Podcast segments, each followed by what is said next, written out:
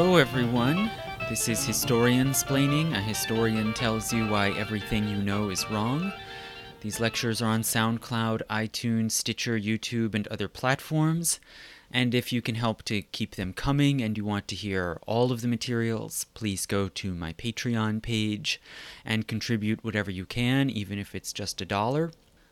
So it's been a couple of weeks since I posted new material, but I promised a while ago that I would produce a segment about the history of policing. And I'm going to focus on the origins of policing, how this activity and how police forces came about. Now, it might sound a little strange or surprising that that would be a historical topic. It might maybe strike some people sort of like the History of Sexuality, the famously provocative title of Michel Foucault's book, in that it might seem to some people like such a thing shouldn't have a history. It must be just a kind of natural part of the world or self explanatory, that it shouldn't have a historical origin and evolution. And I think it is common for many people to just assume that police and the activity of policing, the stuff that police do, is just natural and obvious and self explanatory, and that it shouldn't have a specific origin in a specific place and time. But in fact, it does, at least to some degree. Some people might immediately think, well, policing is just another word for law enforcement. And it is common for people to use law enforcement or law enforcement officers as just a kind of byword or synonym for police. But in fact, when you think about it, that's really not true. Police are by no means the only people who enforce the law in our society, in modern day America or Britain. All kinds of people enforce the law all the time. There are different sorts of public officials. There are health inspectors, building safety inspectors who enforce the law. There are judges, magistrates, security guards, people like teachers enforce the law if they break up a fight in their school, and even just ordinary lay people enforce the law all the time by locking their doors or shouting out their window at a trespasser and saying, Get off my property, or calling 911. Whatever it is, all kinds of people in all kinds of situations take action to enforce the law. Police are hardly the only ones who do this. So simply calling police law enforcement is really much too broad. And in many ways, the activity of policing, the things that we expect police to do, are really much more specific. They are the activities that may require the use of force in the process of enforcing the law. So that's actually narrower than it might seem. And in fact, even police aren't even the only people who might use force in enforcing the laws. People might use force in self defense and all kinds of things. So, police, we could say roughly, are the specialized, trained public officials who are tasked with the use of force in enforcing the law. And there are many different ways that that can come into play. So if we think about, well, what, what do police do? What are the things we consider to be policing? And break that down. I think that there are basically five distinct activities or functions that we in the modern West, particularly the US and Britain, expect police to perform. And each one is different. So these five basically are responding to alarms, investigating crimes, patrolling, serving warrants, and keeping public order, which I'm putting in quotation marks, air quotations. So, firstly, responding to alarms. When someone reports or calls for help about a crime, an attack, or any other threat to their safety, we ordinarily expect police to respond to that. And of course, today, the most common way that that happens is with 911 calls. Police are supposed to be answerable to 911. If the threat in question is some sort of crime. Secondly, investigating crimes. If a crime has already occurred, we hold police responsible for investigating and figuring out who is responsible, although they are not necessarily the only ones who do that. Third, patrolling, and this is very significant. Right? Patrolling is distinct from the other two things I just mentioned, responding to alarms and investigating crimes. Those are both things that police or other people also can do retroactively after some danger has appeared. Patrolling is when you place yourself somewhere or travel around a town, a neighborhood, a region looking for crimes, preemptively trying to spot them and contain them before they occur. So this one is preemptive and anticipatory. And naturally, one very important part of patrolling that police are expected to carry out today is traffic, uh, is monitoring the roads, enforcing traffic laws, pulling people over, and so forth. Fourth, serving warrants, right? If there is a warrant for someone's arrest, if there's a warrant for a search of a home or other premises, police are often tasked with carrying that out. And in this way, they act out the decisions of the judiciary and have their authority from the court system. And fifthly, keeping public order. This is probably the most loose, amorphous, or elastic role that we put police in. Uh, you know, it can follow from patrolling or responding to alarms, but police are supposed to do things like break up fights, contain protests or riots, and remove nuisances or obstructions, things like noise complaints or things obstructing the road, uh, blocking or threatening traffic. This is a very sort of broad task or function that we still assign to police, but that also is very significant and doesn't necessarily just fit neatly within law enforcement. With all of these responsibilities and tasks come certain powers that are granted to police in order to carry out these functions. The ability to stop or detain people, to pull over motor vehicles, make arrests, and as I said, to use force, including sometimes even to use deadly force. In order for a public bureau or office to be understood as police, it really has to combine all of those above five functions. If it doesn't have all of them, it doesn't seem to count as police, and their activities don't necessarily count as policing. For example, the FBI. The FBI is tasked with investigating crimes and serving warrants, but they do not patrol. You do not see the FBI sort of hanging around, you know, trolling around a neighborhood looking for malefactors or public nuisances. And hence, we might call the FBI law enforcement. They might fall into that broad category, that broad, you know, ambiguous category, but they're not normally considered police and they're not called police. An even more stark example would be the US Marshals who are who exist specifically in order to serve warrants, especially to serve arrest warrants across state lines, which is very hard for state governments to do. They have limited jurisdictions. So they perform that specific function, but they don't respond to alarms. You can't call 911 and get the US Marshals. They don't patrol, right? They're not going to cruise around your block. So Again, we might call them law enforcement, but they are not police. So, all in all, if we look at the actual usage of this term and this concept of police and policing, it's very expansive but also very limited at the same time.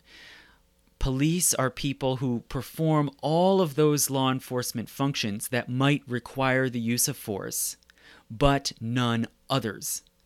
They do not extend beyond that. They are not social workers, they're not EMTs, they are not US Marshals, and so on.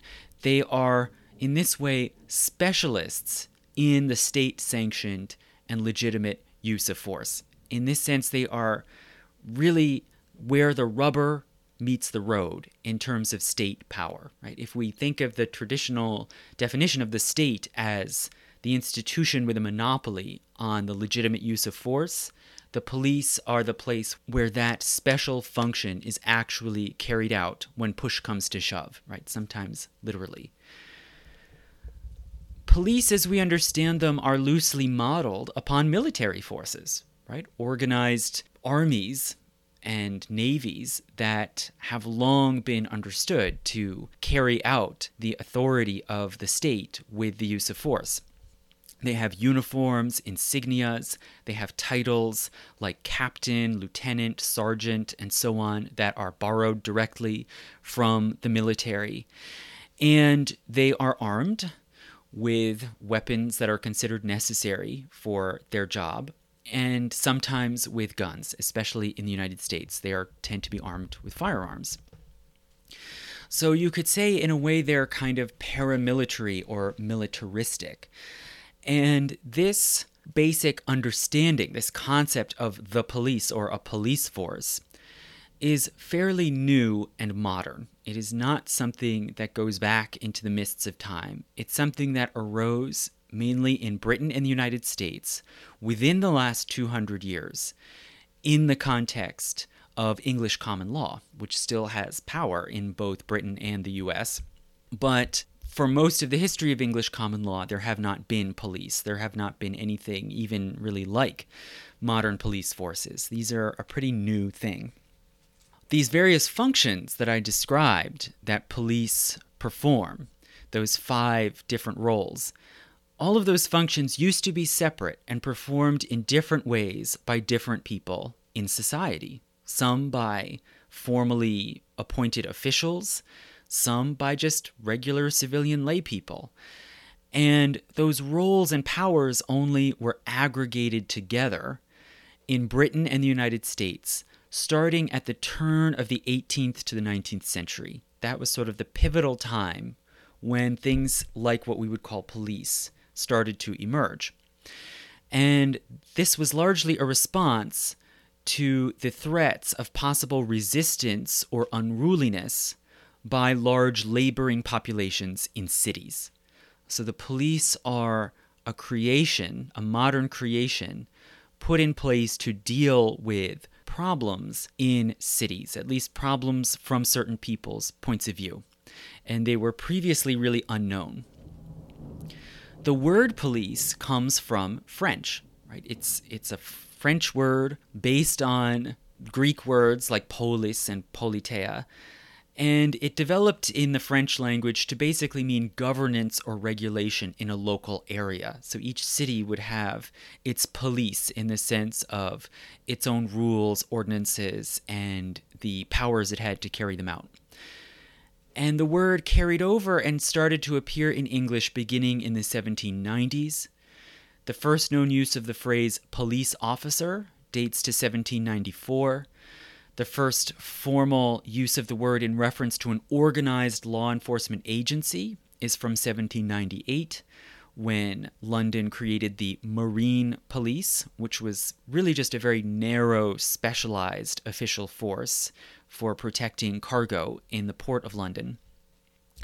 And the institution and concept of police as this sort of all purpose law enforcement agency really only appeared and became common after 1800. So I'm going to talk about what existed and how law was enforced before the existence of police and how police came into being and developed up until about World War One, and that's roughly where I'll leave off. I won't come all the way up to today, at least not yet. And I'll focus mainly on Britain and North America, where these different strands of history and law and custom came together to give birth to what we know as the police. So, if we go back into the earliest Anglo Saxon society that we know of, law and order was kept in large part by the practice of Wergeld, where people were organized into bands and tribes who would basically protect their own, right? Fend off attackers or hostile outsiders. And disputes would be managed through the paying of fines. These sort of social groups that people belonged to would have a fund of gold, their Wergeld, and they would pay out fines if someone from their group committed a crime against someone else. And in this way, you can see it as a kind of organized or regularized vigilantism, right, with the different tribes, clans, or individuals sharing some basic set of norms and standards that allow them to settle uh, grievances through paying a Wergeld. Now, little by little in Anglo Saxon England in the early Middle Ages, a more systematic organization began where Anglo Saxons who, who lived in English villages and manors would be organized into groups called hundreds, which were supposedly in concept about a hundred households. And this hundred was expected to meet regularly and manage their affairs and enforce social rules and laws and settle disputes, much as might have been done before with the Wergeld and they could respond to alarms if there was an attack or a robbery or a kidnapping. Uh, someone should raise an alarm, sometimes called a hue and cry, and all the people of the hundred were expected to respond. They could pursue offenders, make arrests, and they also could hold trials. So, whether they caught an outside attacker or bandit, or if someone within the community committed a crime, a rape, a murder, abuse, they could be jailed and put on trial. But this raising of a hue and cry or alarm was really critical, both to catching malefactors like criminals and also to respond to possible attacks, right? By whether it's by Vikings or Picts or whatever sort of outside enemies might come in. And the Hundred could gather a militia to defend the local area. So, this was the rough sort of customary practice in Anglo Saxon England in the early Middle Ages. After 1066, the Norman rulers started to standardize this system more and to spell out more specifically the legal responsibilities and powers of the hundred to control crime. And most importantly, in 1285, the king proclaimed the Statute of Winchester, which was the most important law regarding crime and justice in the High Middle Ages. And the Statute of Win- Winchester codified this requirement to raise and respond to a hue and cry. So the hundred was considered collectively responsible. If a crime happened, an attack, the alarm must be raised, and everyone in the hundred is responsible for gathering together and reacting. And it made the hue and cry a legal term, so it was now codified in written law. And the statute required the people of the hundred not only to try to catch a criminal or an attacker, but also to pursue that person, those suspects, beyond the bounds of their own town and go out into other parishes or towns or shires and continue raising the hue and cry and gathering a larger and larger force until the evildoers were caught.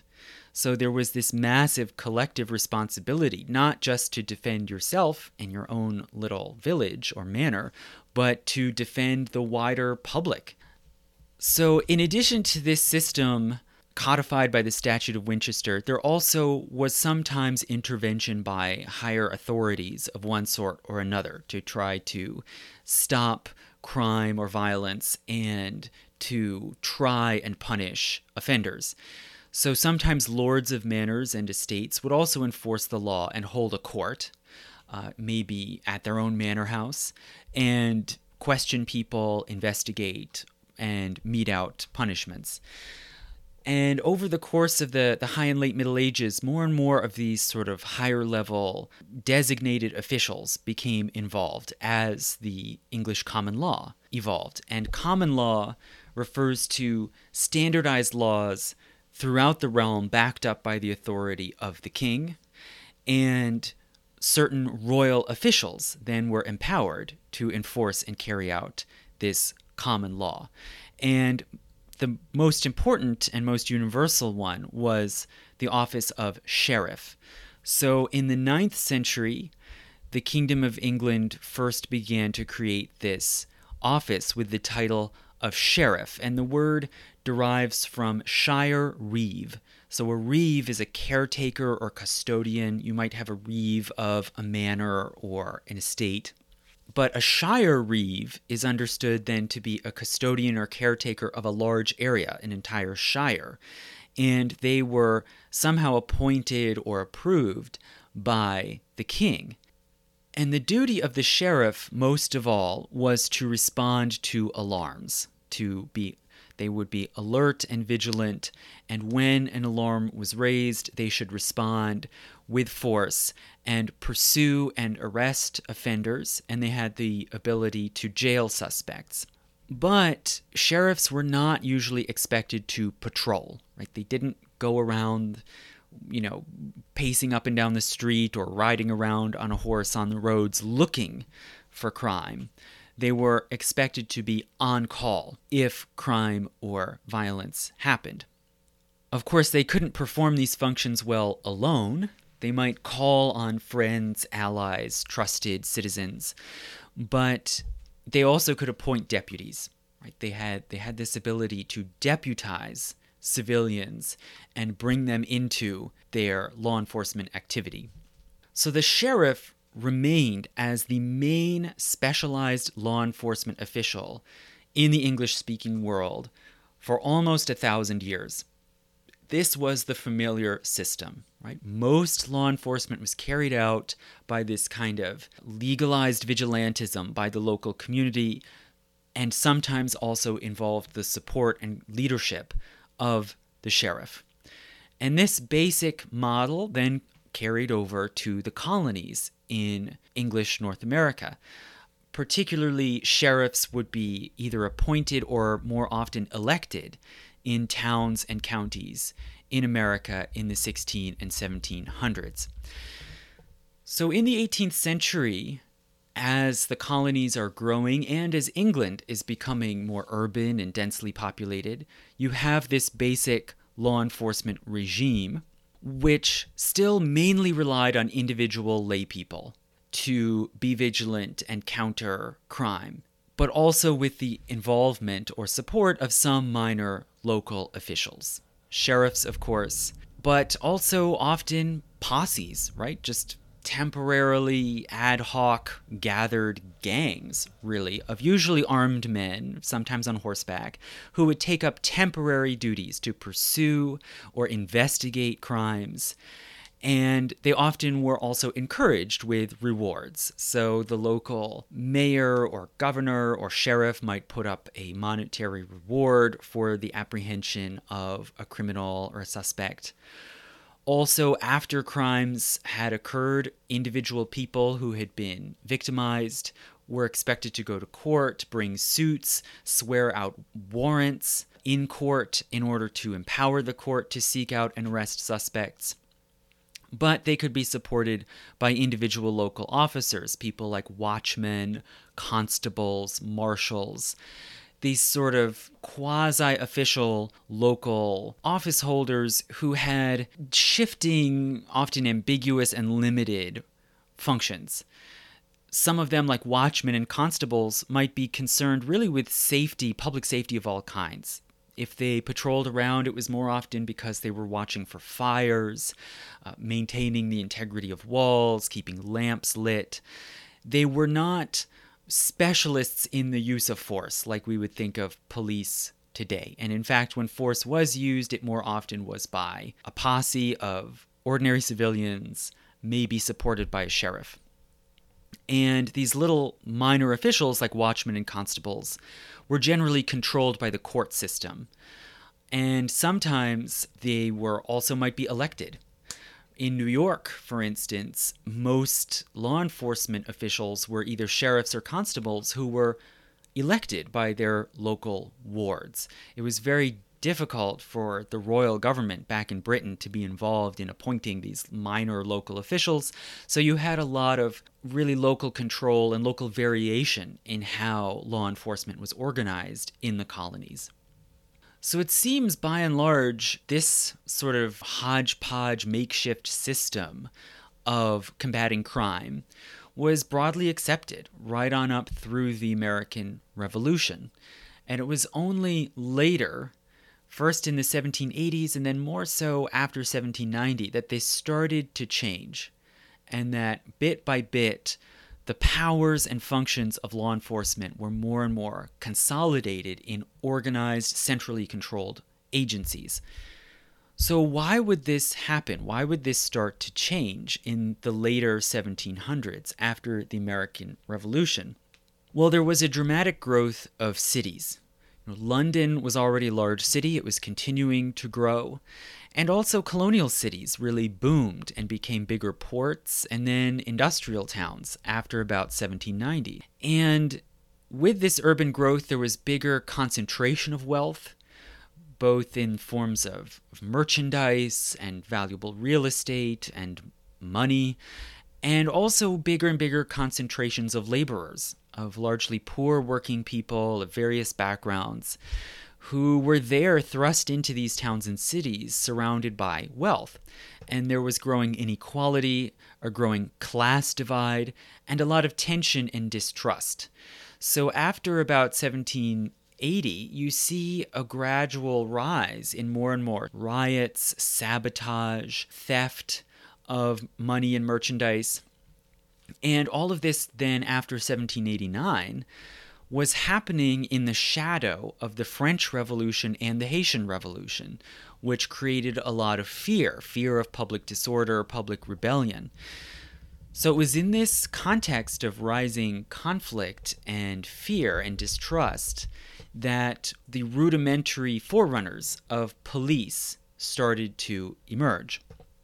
So, firstly, many ship and factory owners started hiring private guard forces that were organized almost like little private militaries to protect things like ships and dockyards and factories. And some of these entrepreneurs, business people also started to ask for cities to step in as well and try to manage or prevent resistance and disorder by laborers or sailors. So these early forerunners of police were at first largely unofficial, but with more and more demand for full time officers to keep order and protect property, you see first the creation of a so called marine police organized specifically to protect valuable cargo on the ships and dockyards and warehouses of London in 1798. So, London in this way leads the way by first starting to think of the existence of such a thing as a police force, but it is just a very narrow, specialized force specifically aimed at protecting particular kinds of property in a particular place. These sort of forces, like the Marine Police in London, largely carry over the functions of these private guard forces that had already been organized and hired over the past 20, 25 years.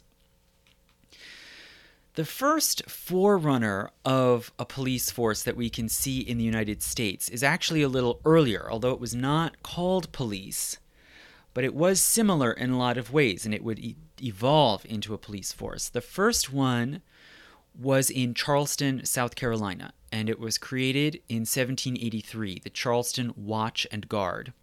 So, this watch and guard force in Charleston was not entirely unusual there were other sort of small private guard forces already in existence, but this one was formally officially incorporated by the town.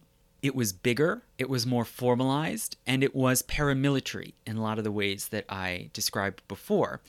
And after about 1800, it grew to over 100 officers, which for that time was really tremendous. Right? So we were no longer talking about just a few dozen guys with clubs or pistols protecting a dockyard. We're now talking about a big enough force to actually patrol the whole town. And why Charleston? Charleston was a large town, it was prosperous, but it was not the biggest in America, not by a long shot. So, why did Charleston lead the way? Well, this Charleston Watch and Guard was aimed primarily at monitoring the slaves in the town. So, it was combining the roles and functions of these sort of private guard forces that already existed together with the slave patrols that were growing and developing in the countryside of the American South, where slave plantations were growing and spreading. And there was a long history of patrolling by sort of quasi official militia forces, wandering around, watching the woods, the swamps, the roads, to try to catch and prevent slave escapes and also to try to monitor and limit communication and possible conspiracies among slaves on different plantations. So in Charleston, as the city was growing, there was a bigger and bigger urban slave population. And this created a whole new set of risks. You now had thousands of households in Charleston that had slaves who often did work in a number of different places. They might be hired out, they might be going to the market to sell or buy goods. They might be doing work at the harbor, in the shipyards. So there was a lot of movement among slaves in this growing town. And so there was increasing concern that there should be some slave patrol type force in the town to monitor what was happening and try to prevent possible plots, riots, rebellions. And in fact, this watch and guard grew even more after 1822, the year of the Denmark Vesey plot which was a major widespread plan among slaves in Charleston to rise up and strike for freedom, and it was foiled by 10 arrests made on June 19, 1822. So, this sort of furthered the sense of urgency. You might say, in Charleston to grow and expand this watch and guard force, which eventually became like what we would call a police force. Nonetheless, the first formally constituted citywide police force expected to perform all of those law enforcement functions that I named before and really carry out the sort of direct, hard work of law enforcement on the street in a city was created in London by the Metropolitan Police Act enacted in 1829. And by that time, London had grown even larger it was well over a million people. And it had many migrant workers who had come into the city British, Irish, even some African and West Indian. And thousands of them were working in the workshops and small factories, the docks and dockyards, in the poorhouses. And there was a lot of anxiety in London about these masses of workers and what they might be up to in the same sort of way that people were concerned in Charleston about the slave population. And the Metropolitan Police Act was spearheaded by a member of parliament named Sir Robert Peel, who convinced the House of Commons that they ought to create a standardized, centralized police force. So, this really becomes the blueprint for what we think of as police forces.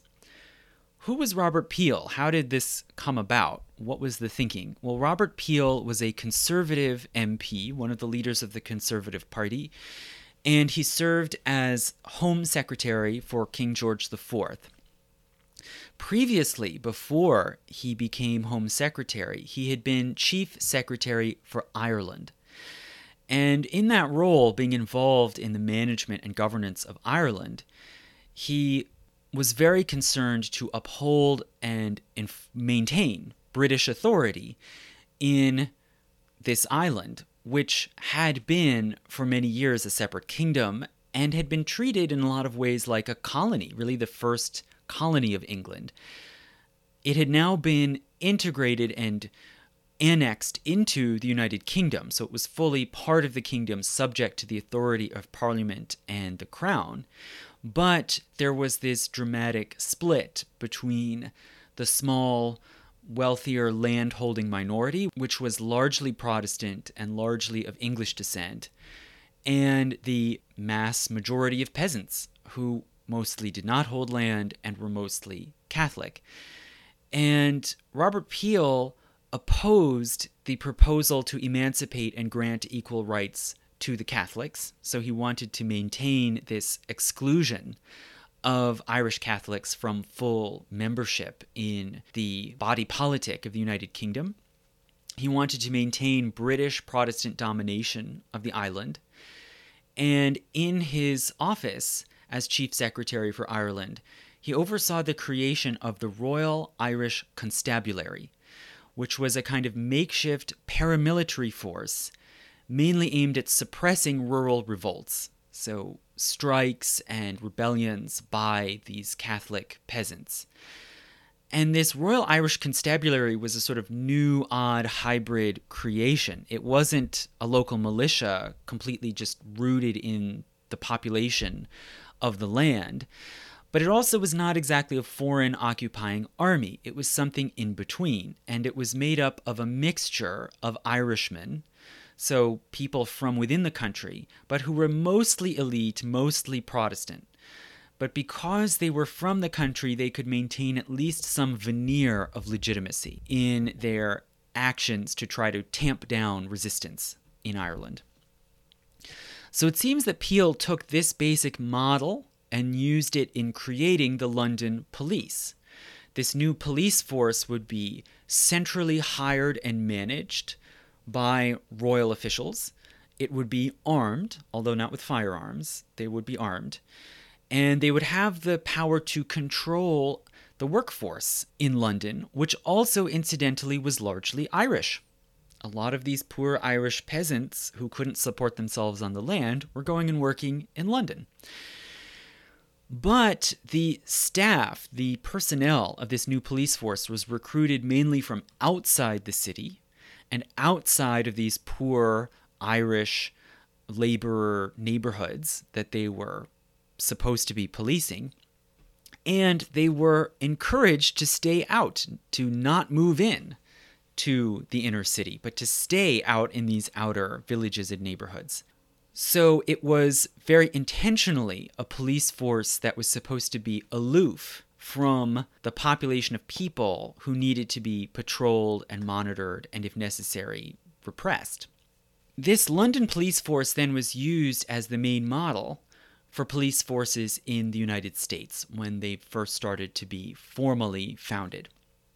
This started with Boston in 1838, the first municipal police force in the US, if you do not count the Charleston Watch and Guard. Then New York City in 1845.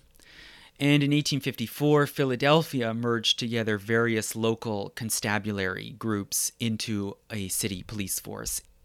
Now, interestingly, the largely immigrant laboring population that these early police forces were aimed at monitoring and controlling were also largely Irish, right? Especially after 1840, you get waves of Irish migrants into the United States. So, right from Ireland itself to London to America, there's this common pattern of police forces being created largely out of concern or fear about the Irish population. This new New York City police force then was used critically to suppress the draft riots that broke out in New York in 1863 during the Civil War. But those riots were so enormous that the police actually had to get help and support from the US Army. And this, again, is a common pattern that in many instances, if riots, strikes break out, disorders of one sort or another, the police form the first line of defense to try to contain or quell them, but then the military or the militia might be called in as well if needed. So, an important point to take from this early era of police development up to about 1850 is that the divide between the police and the public that they're policing was a feature, not a bug. When the loyalty and obedience of the populace are in question, the authorities, the city governments, the royal government, want outsiders to police them, who can be relied upon to use force when necessary to suppress disorder or disobedience. In the US, there were two different major populations that the governments and the elites were worried about. In the South, it was mainly African Americans. As I said, that's why the Charleston Watch and Guard developed. In the North, it was immigrant workers, particularly Irish, but not exclusively Irish, also Germans, later Italians, Poles, and others. But it was these mostly continental European and Irish, mostly Catholic working people who were coming in working on the ships, the shipyards, the factories, the construction sites, the railroads. So, in these years from about the 1830s to the 1850s, there were sometimes strikes or walkouts of one sort or another, but there also were very many internecine riots as well, especially along ethnic and religious lines. Riots broke out between Catholics and Protestants in places like Boston and Philadelphia, and even street fights between groups of different Catholic immigrants, between Irish and Germans or Germans and Italians. And so these sorts of open conflicts were very frequent and they were both horizontal and vertical, you could say, between different classes with different status statuses or between different groups sort of vying for who's going to control a neighborhood, a block, and so on. And in these sorts of situations, it was often too hard and too complicated to call in militias, who might take a very long time to arm and organize and come into the city. And even if you did so, those militias often might just take sides in these fights and riots rather than quelling them. They might say, oh, well, you know, we're going to take the Protestant side and shoot at the Catholics. So it was really inadequate to rely on those sorts of old mechanisms. And more and more mayors of cities in the United States see that they really need an armed force under their own control, answerable to themselves alone, who will crack down on these sorts of riots and disorders. So, the model of a police force, which you see in London, in New York, in Boston, in Charleston, it slowly spreads and is adopted in more and more cities, including increasingly in smaller cities, after 1850, from about 1850 to 1900. These police forces were never elected. That, that would defeat the purpose in the views of the mayors and other politicians who spearheaded their creation. They were not locally controlled by wards or local councils. They were answerable to the mayor. The common pattern, at least in the 1850s and 60s and 70s, in the mid 19th century, the pattern was that they were intentionally composed of people who were very unlike and very separate from the neighborhoods that they policed. These mayors who oversaw and commanded these police forces often, though, had multiple competing loyalties. So, very often they wouldn't really care about the wishes or the interests of the particular immigrant neighborhoods or working class neighborhoods that they that the police were patrolling. But they might still be thinking about who are their voters? What sort of groups do they have to placate whose favor can they win by having the police treat them a little nicer in a little more tolerant way? Whom can, whose favor can they win by hiring some people as police or even as higher level officers of the police force? And little by little, the police start to evolve and become more closely connected to these populations that now, in many places, also can vote and have some political power. But before we get into that, we should note that the first impetus for the creation of these police forces up through the 1850s, the first impetus is for riot control. That's the main point. We need someone who can suppress rebellions, attacks, arson, street fights by these populations that the mayors and the elites see as unruly.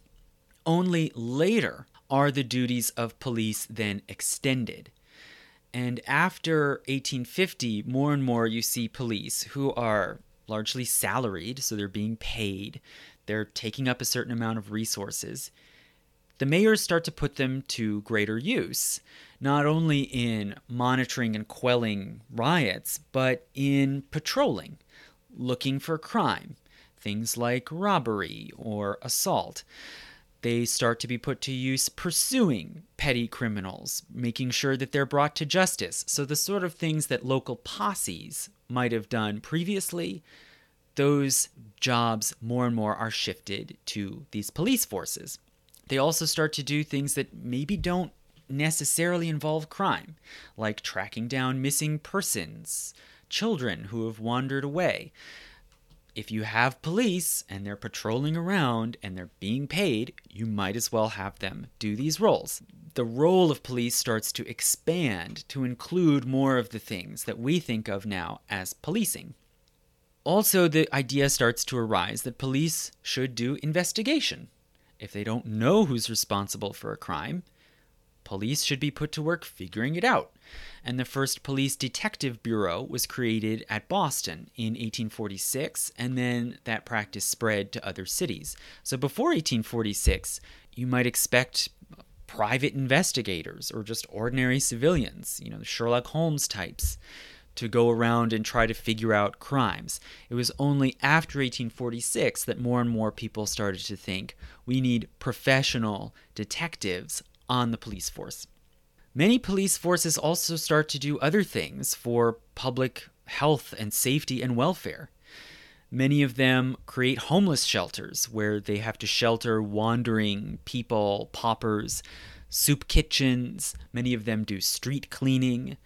So the roles of police in the mid 19th century even expand beyond what we would consider law enforcement to a kind of all encompassing, multi purpose public health and safety agency. But soon these duties were transferred away right? We we don't think of those as policing anymore. And in large part those functions of police were taken away because a, a lot of police didn't like them and didn't think they were good at them. They thought they were maybe too high status or important to be doing that sort of work. So the role of police was pared down just to those functions that involve the possible use of force and maybe just a few others related to that. And more or less by 1870 or so, we can see the activities of police have taken a certain shape that more or less is like what we think of today as policing or police work. So, police were fighting crime at this time. This did happen more and more. It was not just about monitoring and controlling the population, it was also about fighting crime. But the crime fighting that police were tasked with tended to focus very much on moral codes. So, activities that the governing elites would see as immoral, things like alcohol consumption and drunkenness, prostitution, gambling, and even things like Sabbath breaking. So, a lot of the arrests and activity of police in the 19th century were focused on these sorts of things that, in large part today, we would consider sort of really minor vice. And these activities and the police focus on them were big points of contention between the largely Protestant elites who ran a lot of the city governments and the Catholic and non religious working population. The elites, it seems, really wanted to create a sort of tame and respectable working class that would conform to the sort of inherited norms of Protestant America. And this led to continuing cycle cycles of lax enforcement of these laws and codes followed by crackdowns then protest and then the police would back off until another crackdown and over and over so there was a lot of tension and push and pull between these largely laboring communities and the police who were under the command of the city governments. And in addition, the duty to investigate and track down criminals really pushed the police to get familiar and get to know these populations that they were supposed to be monitoring and controlling. And in many cases, police would get very involved with these sorts of quasi legal businesses like saloons or, you know, hotels that might also be brothels. And there was a lot of blurring of lines, a lot of crossover, and activities that the elites regarded as corruption. Things like police taking bribes or payments to turn a blind eye to certain kinds of crime. And you know, it may be easy to see where that would be considered corruption. You know, go go to a saloon and say, "Hey guys, uh, if you pay us a little bit under the table, we'll allow a prostitution ring to operate here and just pretend we don't notice." But often, from the point of view of the communities who are being policed, this could be a welcome phenomenon. This might be a, a perfectly easy, inexpensive way to get the police off your back and be able to do the things you want to do without getting arrested and thrown in jail. But as this practice develops through the later 19th century, it led also to cycles of scandals. So, just as there were cycles of crackdown, laxity, crackdown, protest, so there were also cycles of scandals, and many reformers who tended to come from sort of middle class or respectable Protestant backgrounds would try to root out this corruption and call for impartiality, consistent, uncompromising law enforcement. And often, in America especially, these reformers would invoke the example of London and kind of idealize the London police force, which they saw as very professional and very impartial and able to enforce the law across the board. After about 1870, as you get into the 19, later 19th century, there are also important distinct developments in America that set them more and more apart from the London example. Already at this time, there was an early militarization. So we might talk about militarization of police in say the 1980s 1990s but in many ways there was there was a previous wave of militarization in the late 1800s there was increasing drilling loosely copying what you'd see in military units the issuing of firearms. It became more and more common for police to officially have guns issued to them and the creation of uniforms particularly blue uniforms. And these developments, including the uniforms, often provoked a lot of distrust and resistance from the public. The reaction to the first appearance of uniformed cops on patrol was a lot like the reaction to Google Glass a few years ago. People saw it as an irritating and insulting intrusion into their lives and the functioning of society. And in many cases, people fought back, attacked uniformed police officers, drove them out of their town or their neighborhood. Police were, were openly mobbed in the street and hounded out. And many cops, understandably, refused to wear these uniforms. They didn't want to be pointed out to everybody all around them hey, I'm a cop and I'm here to patrol and watch you and maybe arrest you. Some of them also saw it as unseemly. It was a sort of fancy livery like you'd see among servants in Europe. It was foreign, un American. And also, a lot of the cops didn't like being spied on by their own bosses who then could hound them and make sure are you patrolling? Are you making arrests? Are you know you're you're not allowed to sit and have a drink at the saloon and fraternize. You have to be constantly on the job. So for all kinds of reasons both the public and many police themselves really hated these developments. Many cops uh, were fired or resigned if they refused to wear the uniforms and a lot of why there was this massive public reaction was for all the reasons I've already mentioned. But also, increasingly in the late 19th century, the cops are expected to watch and constrain a bachelor subculture. So now they're not only thinking about how do I uh, prevent a massive riot from burning down a warehouse in the Irish neighborhood, but they're also thinking how do I prevent things like little gangs of young men from getting drunk and harassing women or going to a brothel. And this sort of unrespectable or immoral bachelor subculture is under attack, and many of them fight back. So there's a period of clashes and even, you could say, sort of riots between these sorts of local gangs and police. But by about 1890, people are starting to adjust to these changes. And more and more, the duties and practices of police forces are becoming more standardized. They're commonly adopted among cities across the board. And the public starts to adapt in various ways. With universal male suffrage, which is now enacted in almost every state, a lot of these working communities, including these sort of traveling, unattached young men, actually have some political voice. And with that, you get more and more intense political competition for votes between different political parties and machines. There's more and more penetration of democratic competition. And there's competition between neighborhoods, between wards, between ethnic groups for resources like money and jobs. And more and more, you see political and ethnic factions forming in the cities that vie for control of the police. They realize that they can use their votes and their political muscle to redirect how the police operate and who becomes police. And in many cities, this competition is really intense, and you get police sort of pulled back and forth between different parties and between Irish and Sicilians and Germans or whoever.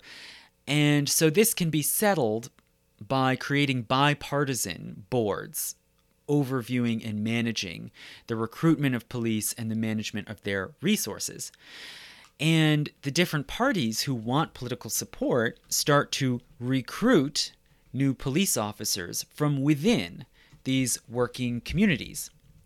So, ethnic groups, first and foremost the Irish, and then also others, start to percolate into the police forces. It's no longer an agency composed of mainly Protestant men recruited from outside the city or outside the neighborhood it's starting to shift and look more like the local groups that they're actually policing. And this divide between police forces and the communities that they're enforcing the law in diminishes.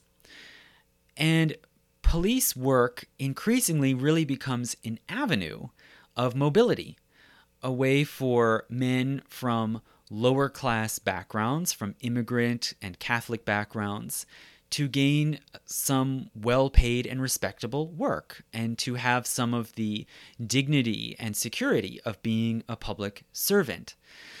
So the police by about 1900 really have this peculiar double nature, where on the one hand, they're protecting industry bosses, the upper class, the politicians who are allied with the industrialists, but also at the same time, they can represent and speak for the lower class, the working class, the children and grandchildren of European immigrants who live in these dense urban neighborhoods.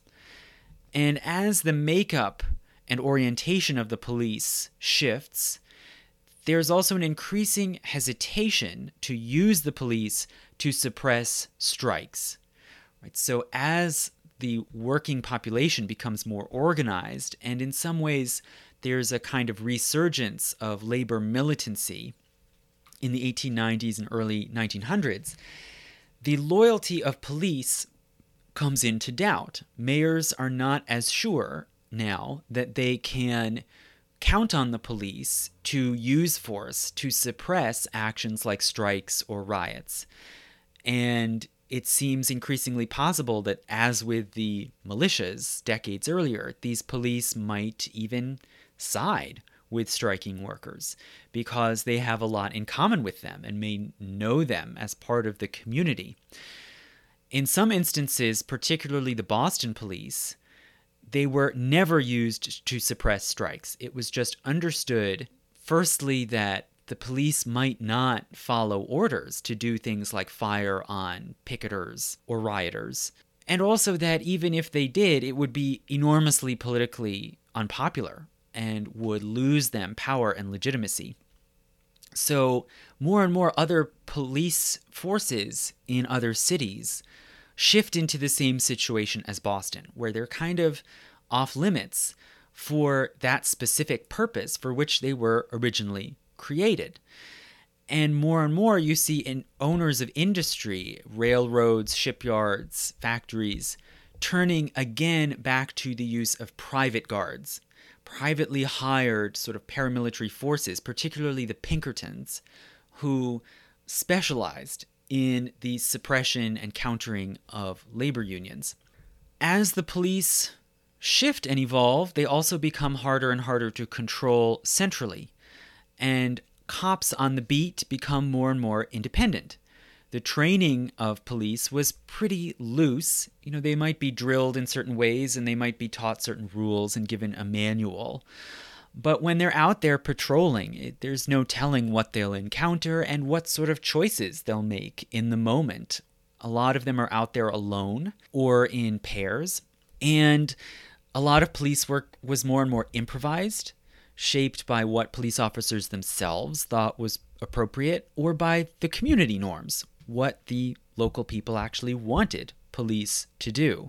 By 1900, there's a lot of ambiguity and a lot of gray area about what exactly police are supposed to do and what are the proper limits of their powers and their actions.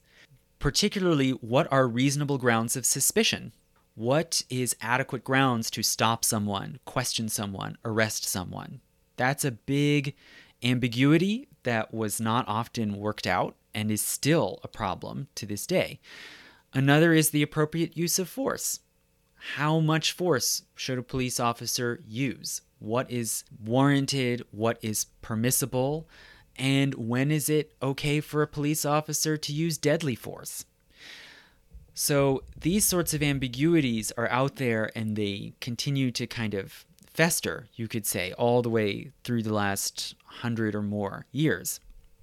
And as different police forces evolve and negotiate these boundaries, there's a really wide divide in how different police are received and viewed, and whether they're seen as legitimate arms of the law, and whether or not they're accepted in their communities.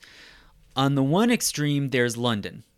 In London, the royal government is very concerned about how police will be viewed and whether they will reflect poorly on the authority of this very elite controlled government. And so in London, there are very strict limits on the use of force. They do not have firearms. And even with the limited arms they have, there are very strictly enforced rules, and the police are expected to work very hard to gain the trust and acceptance of the public. And by about 1910, they had done so to a great degree. On the other extreme was New York. In New York, in particular, there was very frequent violence and brutality, a lot of even cycles of violence between civilians and police the politics in New York were much more democratic than in London, but they were also highly, highly partisan. There was really bitter partisan political competition, and that partisanship infiltrated into the police and who was hired and who was governed. And so there was very little trust in the impartiality of police, and they had much less legitimacy than, say, the London Metropolitan Police outside of those two instances, there was all kinds of variation where different people in different towns and neighborhoods might feel very differently about their police and have different ideas of whose interests the police really served. But as I said, all in all, in the United States, police became more and more independent from mayors and politicians and party bosses, and they gradually became more responsive to the communities they were situated in. And sometimes some police forces even came to see themselves as part of the working class with class interests like other laborers. And this development culminated, you could say, with the first police strike in Boston in the fall of 1919, when the police organized and they wanted recognition from the city government as a labor union and they wanted to affiliate with the AFL, the American Federation of Labor. And officials in Massachusetts responded very negatively and vehemently. And when the police went on strike to demand recognition, better pay, better working hours, the militia, ironically, were brought in to the city as scabs to replace the striking police. so, police forces that had originally been created in order to suppress actions by workers like strikes were now themselves on strike and being, in many cases, threatened and coerced by the militias. There were multiple marches and riots over several days in September 1919, and eight p- striking police officers were killed by state militia. And ultimately, the governor of Massachusetts, Calvin Coolidge, stepped in and ensured that all the striking police were fired and replaced, although the replacements were given better pay. so ultimately, it did result in an increase in pay, but it did not benefit all of those officers who had been fired. And this clash, in which Calvin Coolidge stepped in and really took a stand against the AFL, is what brought him to national prominence, and he later became vice president and president. So by this time, it was fairly clear that city police forces were no longer useful for the purpose of controlling and suppressing worker actions. They had just exhausted that function. They were sort of crime fighting forces of a sort, although it was very ambiguous and shifting exactly what sort of crimes they were targeting and how. But that original purpose for which city police forces had been created was now a non starter. And this is the situation that led to the development of the first state police forces. So, if these issues of strikes and sabotage and riots were so endemic in the cities, why did state governments feel the need to create statewide forces that could patrol and make arrests all around the countryside? that was partly due to this situation with the evolution of city police forces and also because of labor actions outside the cities. But the first forerunner of what you could call a kind of state police force was in Texas, the Texas Rangers. And the Texas Rangers were organized in the 1820s when Texas was still part of Mexico. It was in the province of Coahuila y Tejas. And at that time, there was an increasing migration of Anglo Americans into that part of Mexico. And they organized among themselves a sort of quasi official paramilitary group that mainly was aimed at protecting settlements of Anglo Americans in Texas as against Native Americans and at sort of battling and holding off possibly hostile indigenous nations. And only gradually, little by little, after Texas became part of the US, did it evolve and shift into more of a crime fighting force, like what we would call state police, uh, although they're still called Texas Rangers. The first force specifically and explicitly created as a state police was in Massachusetts in 1865. But it was a pretty small force. It really couldn't do all that much. It didn't have a, much of a role. It really didn't play much of a part in the 1919 strike, for instance. And the first really big and important and impactful state police force was created in Pennsylvania in 1905. So, why did Pennsylvania take this dramatic action in 1905? The big cities in Pennsylvania already had their own police forces, Philadelphia's dated back to the 1850s. It was one of the oldest in the country. But after 1900, the state legislature was dominated to a great degree by the coal mining industry. That was the biggest single industry and employer in the state of Pennsylvania.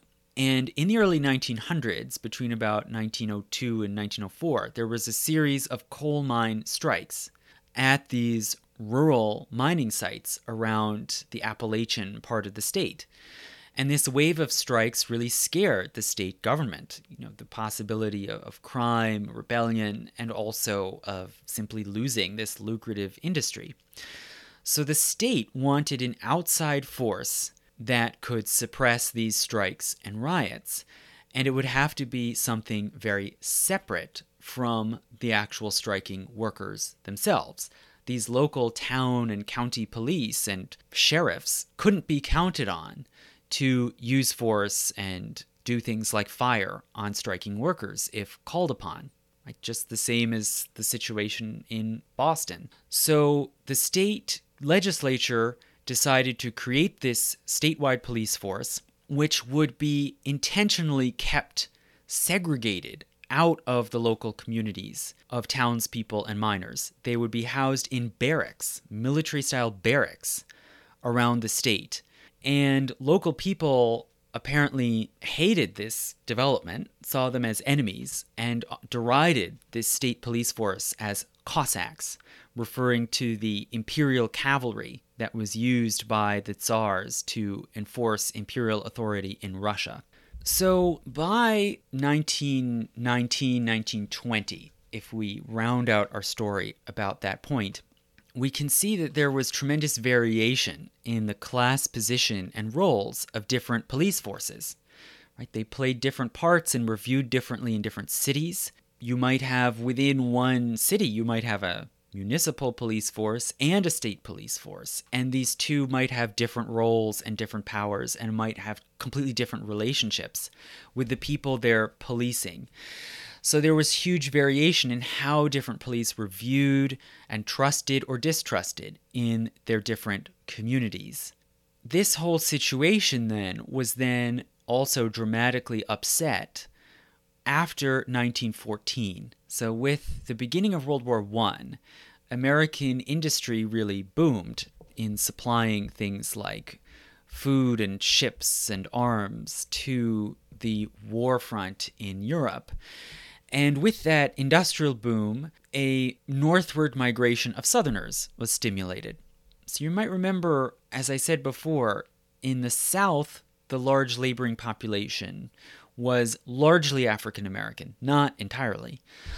In the North, it was mostly European immigrants of various backgrounds and their descendants. Well, all that whole picture starts to get shuffled after 1914 when there's this huge demand for labor, especially in big cities, especially in big northern cities.